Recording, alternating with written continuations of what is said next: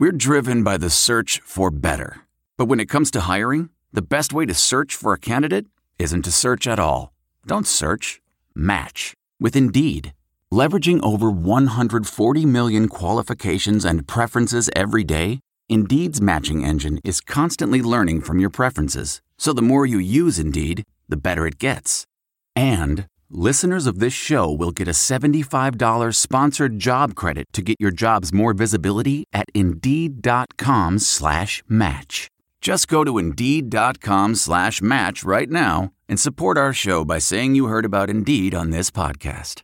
Indeed.com slash match. Terms and conditions apply. Need to hire? You need Indeed. Welcome in. It's another Panther Rants podcast with Vlad Harris as your host. It's Thursday, which means we got one more day till the the weekend. And there's a lot of um, stuff out there. Well, first of all, part of the uh, Pitt coaching search has been put to bed. As well, for one thing, Danny Hurley is going to take the job at UConn. You know, he's going to paid over three million a year annually. Pitt obviously missed out on Hurley, and the thing about it is, once UConn fired Kevin Ollie, because they knew Danny Hurley was going to be a hot commodity, they did what they could to get rid of Ollie. You know, all I could, you know, all I could, you know, state the fact that he took UConn on national title, but and you know they were in the NCAA tournament year the next year, but things started going downhill. And yeah, they fired him, and they, they wanted to get the next. They knew that how much of a hot commodity Hurley was going to be, so Pitt pretty much had an uphill battle once UConn fired him.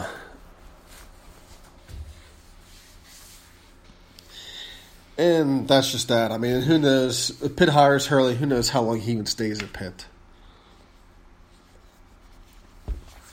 He probably gives the same spiel that he gives Rhode, Rhode Island, where he wants more money and plus them to make a commitment to their um, to their program.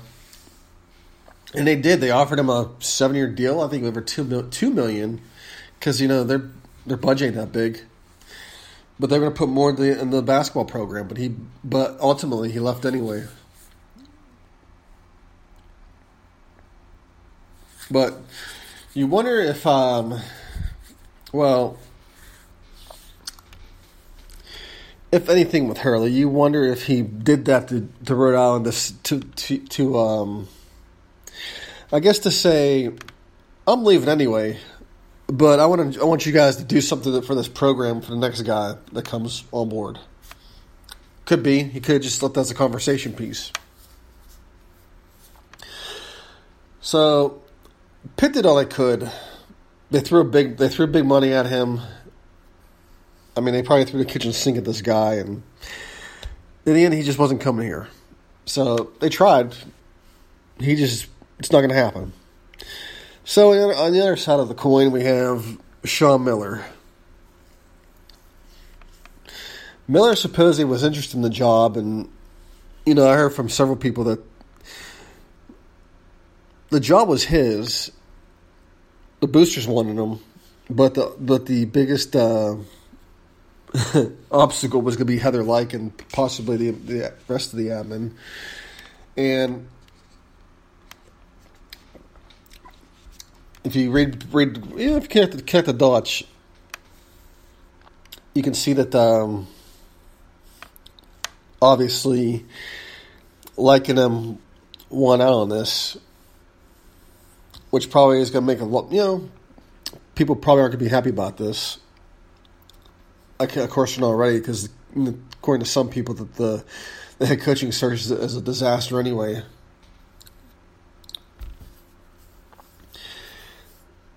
I would like to have Sean Pitt, but there's too much red tape. There's just too much going on there, and hiring him just right now is not a good idea.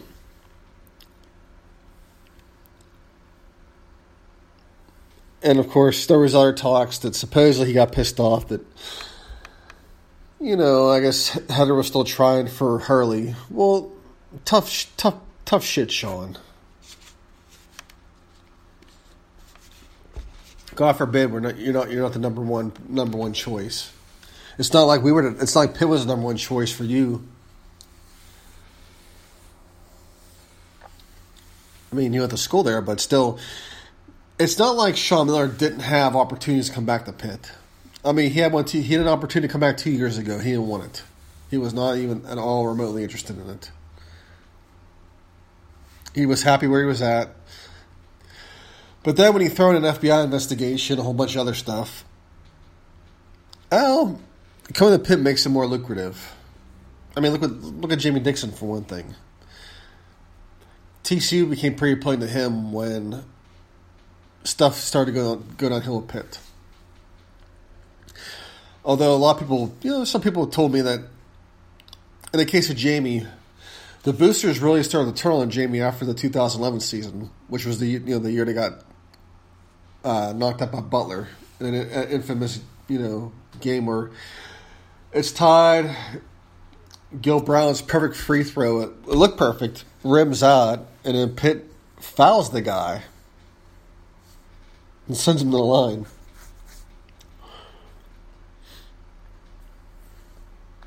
So, and you know, what for, one person told me about, you know, we would he would hold these alumni gatherings, and you know, Jamie would would would, would attend. Sometimes even the football coaches attended. He said about 2014 when he saw when he saw Jamie, it was like Jamie was tuned out. He was just just there. So I don't think Jamie just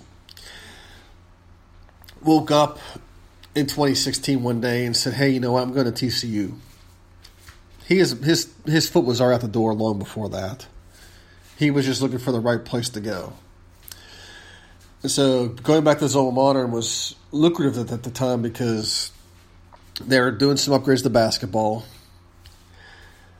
And Del Conte was there, and he know, he already had a, he already had a relationship with Del Conte at TCU because he got TCU into the Big East.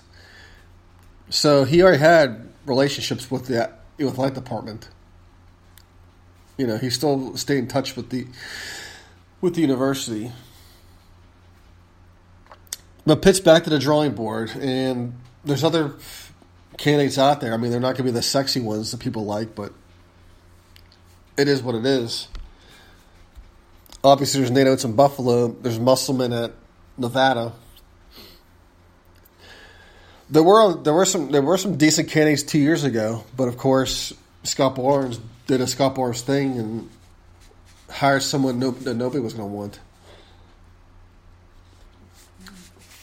Pretty much leaves Jamie go without a buyout and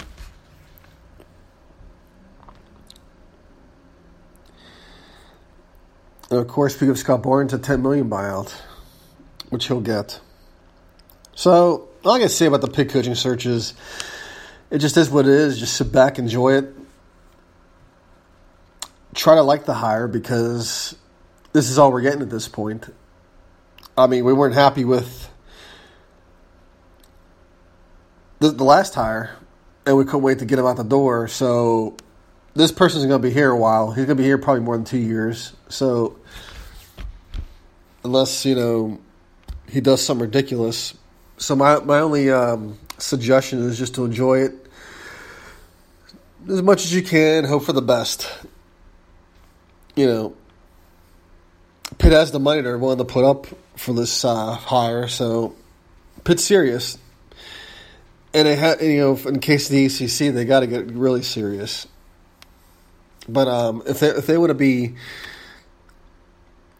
at the level like at the ACC they were in the Big East, they're gonna have to put put up a lot of money this time because a lot of these schools have money, whereas you have the Catholic schools in the Big East, and a lot of them don't have the budgets the Pitt had. So that's what made playing the Big East so great. Is not that you had the recruiting territory, but you had a bunch of Catholic schools to beat up on. Oh, except for Villanova, prob you know Villanova for the most part. All right, moving on. I really need. I, I really need to talk about Pitt, Pitt spring football, but from what a lot of people have told me, this team looks really good right now.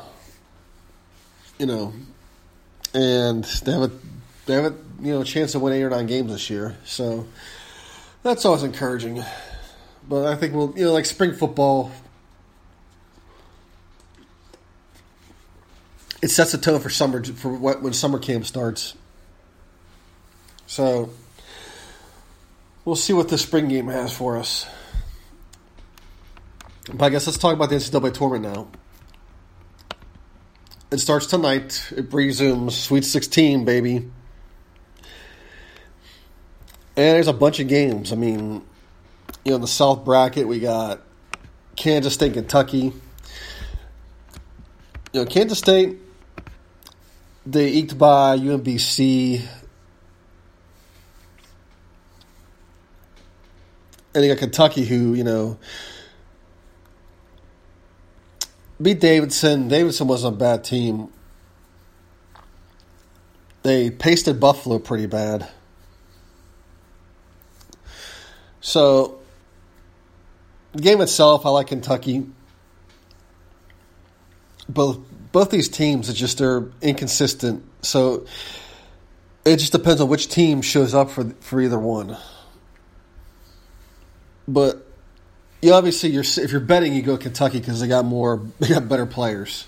It just depends on how you know what their mindset is. So I like Kentucky in that one, and then in the other one, in the other game, you got Loyola Chicago and Nevada. Loyola Chicago has had one hell of a run, but I think Nevada puts an end to it. Although the reason I say is Nevada's wins. I mean, they beat Texas and they beat Nevada, they beat Cincinnati. I mean, they were sloppy in both games. But of course, at the same time, they're Texas and Cincinnati. I mean, Cincinnati they were down big and they came back.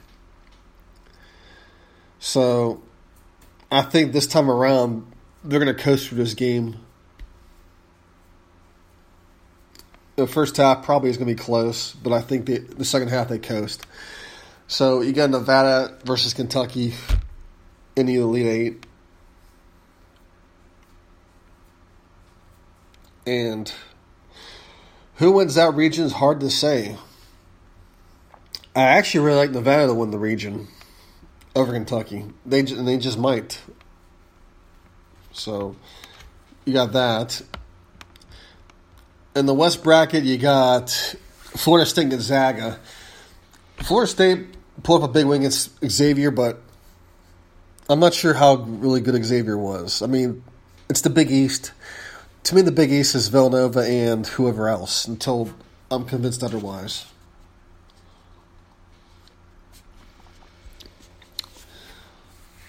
You know, Gonzaga, you know, they struggled against UNC Greensboro but won. They knocked off Ohio State. part of me wants to go Florida State, but it just depends on which team shows up. Again, same thing. Sometimes Florida State plays on their mind, sometimes they don't. So I kind of like Gonzaga do their experience, you know, their experience. Of course, you got um, Michigan and Texas A and M. Michigan barely beat Houston. Houston isn't bad. It just you know they're not great either. Texas A and M, you know they uh, won a close game against Providence in the first round, and then they uh, North Carolina. I mean, Texas A&M was playing on their minds, and so it doesn't matter, you know, how big this opponent is. They're not phased. So I like Texas A&M in this one. So I got Gonzaga and Texas A&M in the Elite Eight, and I think we may have a Final Four of Texas A&M and Nevada. Weird, huh? How, it's weird how this stuff plays out. I mean, I'm just saying hypothetical. I could be wrong about this. I mean, look at Jon Rothstein. He's already revised his Final Four already because his is so jacked up. He was so off on his. East region, you got Villanova, West Virginia. West Virginia always plays out of their mind in a tournament. Last year, obviously, was different. They brain farted. But I think Villanova pulls this one off. They're just a lot more loaded. I think West Virginia will give them fits, but I think Villanova's talent will overdo them. But uh, you know, West Virginia's a great defensive team, so that's one thing to look out for. Yeah, they could pull the upset off, but they got to play re- really good defense. Texas Tech and Purdue. I was surprised that Purdue even is in the Sweet 16, but I guess they're living up to their two seed. But I have um, I have Tech winning this one. I don't know. Purdue just doesn't. I'm just not convinced about with Purdue. So I mean, with, Vill- Villanova and Tech, obviously I'm going with Villanova for the Final Four. Kansas and Clemson.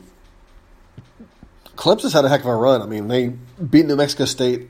A lot of people thought that was going to be the 12 5 upset. But Clemson proved them wrong, and they destroyed Auburn in the second round. They knocked them off by 31 points. Kansas, on the other hand, they, they played a good Ivy League team in Penn. They beat Seton Hall. That was a close game throughout, but Kansas led most of that game. And they had a few. They were threatened a little bit, but not too much.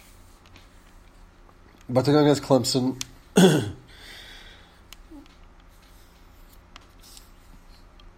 I would love to take Clemson, but I have a feeling that's not going to happen. So I'm going with Kansas. And the other in the other game, you got Syracuse Duke. Duke pulls away with that one. I'm sure Syracuse's two three zone will give them fits, but Duke pulls away. So you got Duke and Kansas. So I like you know I like Duke. So you got Duke and uh, Villanova, and of course Nevada and Texas A&M. Isn't that a wow? Isn't that a weird setup? And can you imagine Nevada gets to the finals? How much of a after coach Musselman will be? A huge one.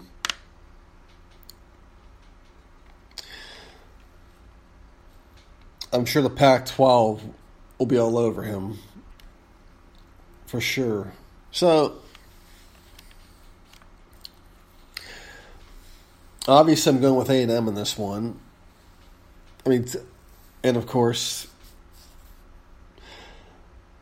I'm going to go with, uh, for the finals, I'm going to have Villanova and Texas A&M. I mean, seriously, can you imagine this type of a final? And I'm sure, like the NCAA, a lot of people are cringing at this bracket because they're hoping actually they're hoping the actual power teams pull it off.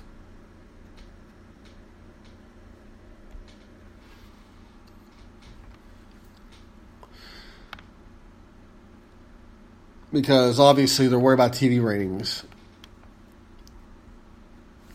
You know, I think um, my belief is their, expe- their expectations are look at the bracket.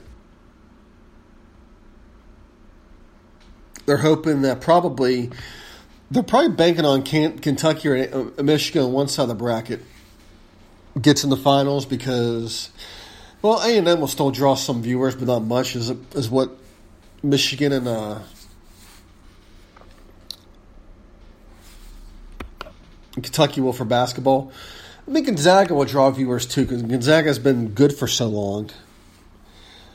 But I'm sure you know they're just cringing trying to sell this this tournament. And of course, on the other side of the bracket, they're probably hoping for Duke or Duke or Kansas or even Villanova. But that's the thing. If you look at this bracket on both sides and all these games, there's really no clear cut winner. Any, none, of these, none of these games have a clear cut winner. They can go either way, and that's the crazy part about this whole thing. So no, it's like no bet is safe, no pick is safe. I mean, I'm, I mean, I'm, I'm, i maybe with what I pick, I may be totally wrong with it. But then again, I don't get paid to do any of this, so which is probably a good thing. Because if I because if I give any type of bracket advice to, to you guys, good lord, you'd all be broke.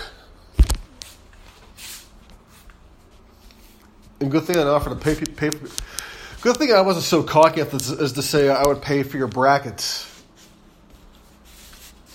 You know, if you lost, because boy, my income tax return would be would be gone in a minute.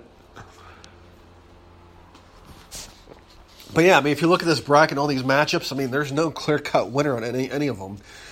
So it's like it's like you look at this, it's like you're taking pick one anyone because any team can show up. I mean, you can be analytical as, as, as you want in the tournament. You can analyze KenPom. It doesn't matter. It's just that given day what happens. Anything can happen in that given day. But anyways, the games are tonight, and you know I'm gonna check Twitter to see if there's any updates. Maybe Pitt already ha- maybe Pitt already has an interview out.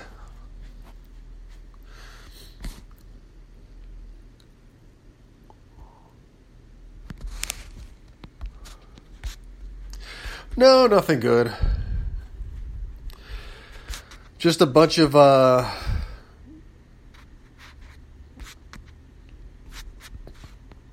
same old stuff. To talk about man, you know, who they would hire, who they would interview.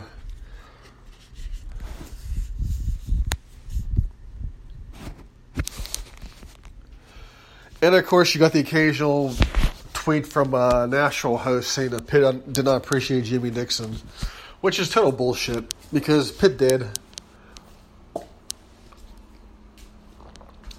They were Jimmy. Jamie was paid very well at Pitt.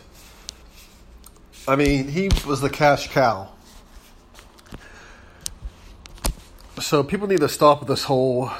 Jamie wasn't appreciated. He was paid well, and anytime he got an extension, he got one. So they gave him plenty of money. It's just when things when it, when it got tough, it just it was time to go. you know, part of that's on him, part of that's on Scott Barnes. But like I've said before, I knew that I knew that marriage between those two would not work. That you know, when you have when you have pretty much are accustomed to doing what you want, which is what Jamie was doing. He was pretty much running that program. And you get a quote unquote new boss who wants some input in the in the basketball program, and he wants his you know employee because Jamie was his employee. What's him to do? Obviously, that person who's been accustomed to doing these things all these years isn't going to like it. It says, "Hey, you know what? I'm out," and he was probably out the day the minute Nordenberg and Pederson were gone, that's when Jamie pretty much was was probably out. And I've said that before. That's when he probably really started to really really started to consider leaving because the people he the you know he worked so well with and they let him they let him do what he wanted they were gone and so we get new boss in.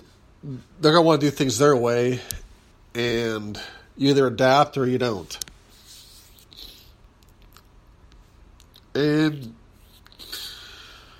Jamie decided just to go. It's just it's that's just the reality of it.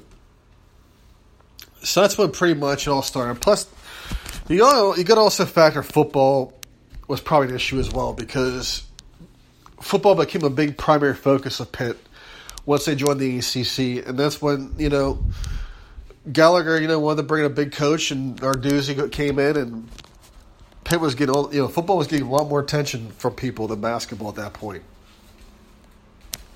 So, whereas, you know, beforehand, bas- Pitt basketball was getting all the attention. It was the crown jewel. But somehow, like I said, it got lost along the way. But anyways, guys, the games are tonight. Enjoy them. Enjoy the rest of your week. Hell to Pitt. Bye. One, two, three, four. Those are numbers. But you already knew that. If you want to know what number you're going to pay each month for your car, use Kelley Blue Book My Wallet on Auto Trader. They're really good at numbers. Auto Trader.